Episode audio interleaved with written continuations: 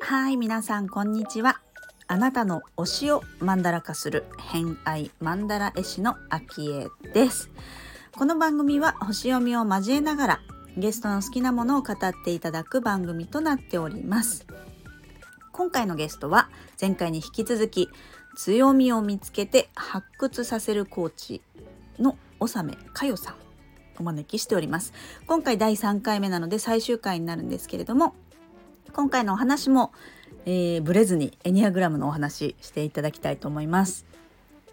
ホロスコープご紹介しますと月星座がサソリ座金星星座が蟹座をお持ちのかよさん、えー星読みが好きな人はこの星座も背景にお聞きくださると楽しめるかもしれません。それではお聞きください。どうぞ。えっと、実はエニアグラムもですね、ネットに無料の診断のサイトっていっぱいありまして、こう質問にチェックで答えていくとタイプが出るっていううんサイトがたくさんあるんですね。うん。で、だと大体75問から90問ぐらいのサイトが多いんですけど、うん。それって皆さんね、答えるときにどうしてもあの今の自分で答えるんですよ。うん。うんうんうんでも、エニアグラムはなんせ10代のうん。時にもうタイプが決まっているので、うん。ネットで答えるとしたら、18の時に戻っていただいて答えていただかないと、タイプが出ないんですよ。あの頃の自分を思い出さないといけないね。そうなんです。あの頃の自分で90問答えないと、その正確性が下がるんですよ。で、戻って90問が難しいので、質問で子供の頃を思い出さ出せるような質問をいろいろさせていただいて、なるほど。当時のその方のなんかこう考え方とか出来事とか環境とか、こういう時にどういうふうに選ぶか、どうやって決めるかみたいなことを拾っていく感じなんです。うーん。18の頃の、えっ、と、選択の仕方と今はもう結構違いますか？違う人多いです。あーやっぱりそれは環境だったり、社会生活の中で、そうですね。まあ、外的要因が多いってことですよね、きっとねこの9タイプの中でも、こううんそのまま育っても日本の中で生きやすいタイプの方と、うん。日本の中で生きにくいタイプの方っていうのがやっぱりあるんですね。この9タイプの中に。うん。で、そういう方は大体どこかで、こう、なんていうんですか、ガツンとやられて、うん。もともと持ってたのじゃない方に、方向転換を自分でされるんですよ。外面をガガツガツにかぶって。うんうんうん。でそうしてるうちに、外面が本当だと思い始めるみたいなうんうんうんうんうんうん。ことになってるので、それを剥がしていく感じなんですよね、外面を。それこそそのさっき言ったかよさんが、その仕事、この仕事私に向いてるんじゃない、ない、向いてないんじゃないかのところですね。そうです、そうです。っ本当の私の求めてる姿というか。ていうのを思い出した。なるほど。18の頃はこういうのが好きだったけれども、うん。で、そのまま生きてる人もいるんですね、ちゃんと。うんうん大人になったらみんな変わるわけでもなくて、うん。うんうん。そのまま生きれてる人もいらっしゃるんですけれども、うん、タイプによっては、あの、そのままじゃ生きれなくて、あ、なんだろう、こう、周りに言われるように安定思考に入っていって。で、こう、思ったことを言ってはいけないっていうことを体感させられて、うん。本当は自由な発想を出すのがその人の才能なんだけど、それをとにかくこう隠して隠して隠して生きるっていう方向に行くっていうのも、まあ、結構よくある話ですね。えー、面白い。なんかそういうの聞いてると、あのーこう、星読みも、の話もちょっと絡めると、うんあの、金星星座を育む時期っていうのがやっぱり18とかまでで、で、はいそれこそさっき言ったストレ、えっと、エニアグラムで、こう、それが出てき始めるのが4、5歳とかってなると、はい月星座が育そうですね、時期だから、はいなんかその辺すごくその個人天体の月星座まあ、水星、金星っていうそこの辺までを、やっぱり星だと見てあげるのと、多分答え合わせがすごくできたりとかしそうですね。そうです、そうです。月が分かると、何にちっちゃい頃にとらわれてたのかとか、うん。っていうのが関係とかもね。そうです。エニアグラムもその親子関係での、まあ、とらわれとかトラウマみたいなものも見つけていくんですけど、うん。そこがやっぱ月と結構、あの、綺麗に被ることを逆に反転するみたいに出てることが、もういて、あの、太陽でね、行きたいところなんですけど、結構月で生きたまま大人になってる人とか、うんうんうんいらっしゃいますね。ちゃんとね、こう段階を踏んで経験していかないと、月のままだとね、後で、ねはいしっぺ返しというか、そう、大変。大変になりますよね。はい。へえ、面白い。絶対これあの、星関係聞いてる人は面白がってると思います。もう私がその星と答え合わせしたときに、もう笑っちゃいました。ですよね。星の方の沼には入らなかったんですね。いやー、これ、いや、まだ、はい、わかんないです。まだこれからなんで、え、はい、ちょっと興味ちょっと勉強しだしてるんですけど、でも、すごい、すごくなりそそうなんです。これ入ったらなかなかな覚悟の深さのままだな、みたいな。う。そうですよね。かよさん、月星座が、えっ、と、サソリ座そうです。ですよ、はいはい。言ってよかったですか？あ、全然大丈夫です。大丈夫ですそうなんです。月星座がサソリ座で、金星星座がカニさんなんですけど、そうなんですよ。月星座、サソリ座さん。まあ、サソリ座って言うとこういうね、沼に一点集中でググッといっちゃうから、学んだ時の沼の入り方は多分ね、いっちゃうのかなって 想像してましたけど。そうなんです。ほんだから、ね、こもう本当変態になるっていう。そうですよね。いや、はいなんか、あの、一個しか帰ってきてこなかった時にはちょっとそれを感じました。サソリさんってやっぱそうなのかなとかね、思いました。そうです。本当そうだと思う。うんうんうん。そう。両方とも水星座なので、はい。結構感情が豊かだったりとかするんだろうなって、人に寄り添ったりとか、えっ、と、そうですね。ね、境界線なくお話をされる方なのかなとか思いながら、うん。うん、いました。結構はっきりしてますか？あの、もともとは？ね、はい。そんな感じはしますよね、星見てる。うんうんうん。へえ、ぜひその沼、星の沼、星とエニアグラムと、でも確かにその片付けのやり方、ダイエットもそうですけど言ってた。はいそれもそこ絡めてあげるとやりやすそうですね、すごくね。そうなんですよね。なんかやっぱり本に書いてあるのとか、雑誌とかインスタでね、あの書かれてることが合うタイプの人と、うん。それぞれのね、人が書かれてる本で、この本に合うのは A さんには合うけど B さんに合わないとか、うんうんこっちの本は C さんには合うけど D さんには合わないみたいなのがあるけど、わかんないんですよね。うん。どれを選んだら自分に合うのかがわかんないから、いっぱいこう旅をしていろんな本を買うっていうことになるんですけど、合ってる方法だと分かったら本を買うのもうん。当たりをつけられるっていうね。確かに。お金も時間も無駄遣いがしないですね。そうなんですよ。うんや心のね、あの迷いも少なくて、例えば、そもそも合ってない本を読んで、できないと責めるじゃないですか、自分のこと。うんうんうん私ってダメだな、大人なのに、みたいな。でもそれが、そもそもこの本は私に合わないんだから、できなくてよくて、こっちの本でよかったんだって思ったら、その自分責めの時間も少なくなるんですよね。うん。それがいいなと思ってます。確かに。なんか、信じ、そういうの繰り返しちゃったら、信じきれないままそのやり方を続けるっていうのも 辛いですしね。信じる力もそれをその力に変わるから強くなりそうですもんね。あの、分かった。そうですよね。なんか、まあ、ダイエットとかもそうですけど、まあ、今日言って明日結果が出るわけじゃないと、やっぱりある程度、そこにかけてみるというか、信じてみて、多少の期間やっぱりやるっていうことが必要なんですけど、うん。それが合ってると思っているのと思っていないのとでは、あの、かけられるエネルギーもちょっと違うかなとは思う。確かに。ははいい。すごいわかります。ええ面白い。まあ、そんなこんなでハマっておりますという。なるほど。ありがとうございます。はい。もうエニアグラムの話だけで全然本当に変態だったっていうね。はい。もういくらでも喋れます。本当ですよね。もういくらでも喋れちゃう。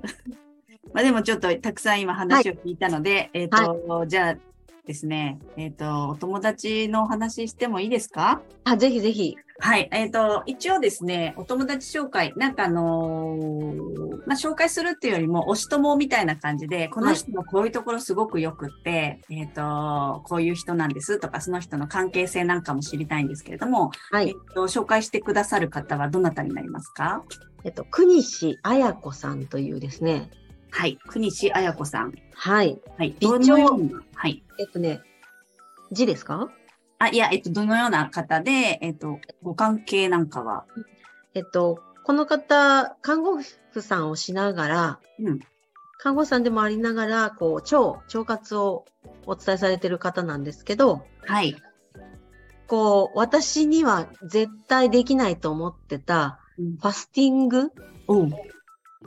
を教えてくださった先生うん、うん。であり、まあ、あの、この先も、ちょっと腸の面倒を見ていただく 感じの先大事生ですね。腸の面倒は大事ですね。そうなんですよ、もう。そんな先生ですね。先生であり、あと、あの、同じ、彼女も星が好きな。方なので、はい。で、しろこちゃんともつつながっている。あ、じゃあ同じサロンのお。そうなんです同じはい。なるほどうん。じゃあそこでお知り合いにななってからがきっかけ。そうです、そうです。そうこで知り合って、で、ファスティングを教えていただいた。へえ。ファスティング、け最近やったんですか？えっと、去年ですね。あ、去年やった。はい。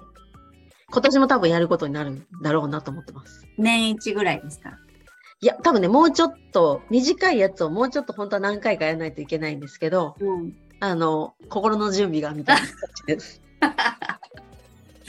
へ え、ファスティングは、まあ、あの、あやこさんに聞いてみようかと思いますけど、そうですファスティングは、あの、どう、どうでした？楽しかったですか？いや、そうですね。あのまず持って、まあ、最初1日ワンデーから始めたんですけど、うんうんいけるもんなんだなっていう。ほうほう食べないなんては、飲んだりするんですか？一応飲み物はあります。飲み物はあるんですけど、食べないっていうことを人生でやったことがなかったので、はあ、はあはあは一日その固形のものというか、あ、うん。質量のあるものを食べないみたいなうんうんのなんてきっと私はもう我慢ができないに違いない。食いしん坊だから、みたいな。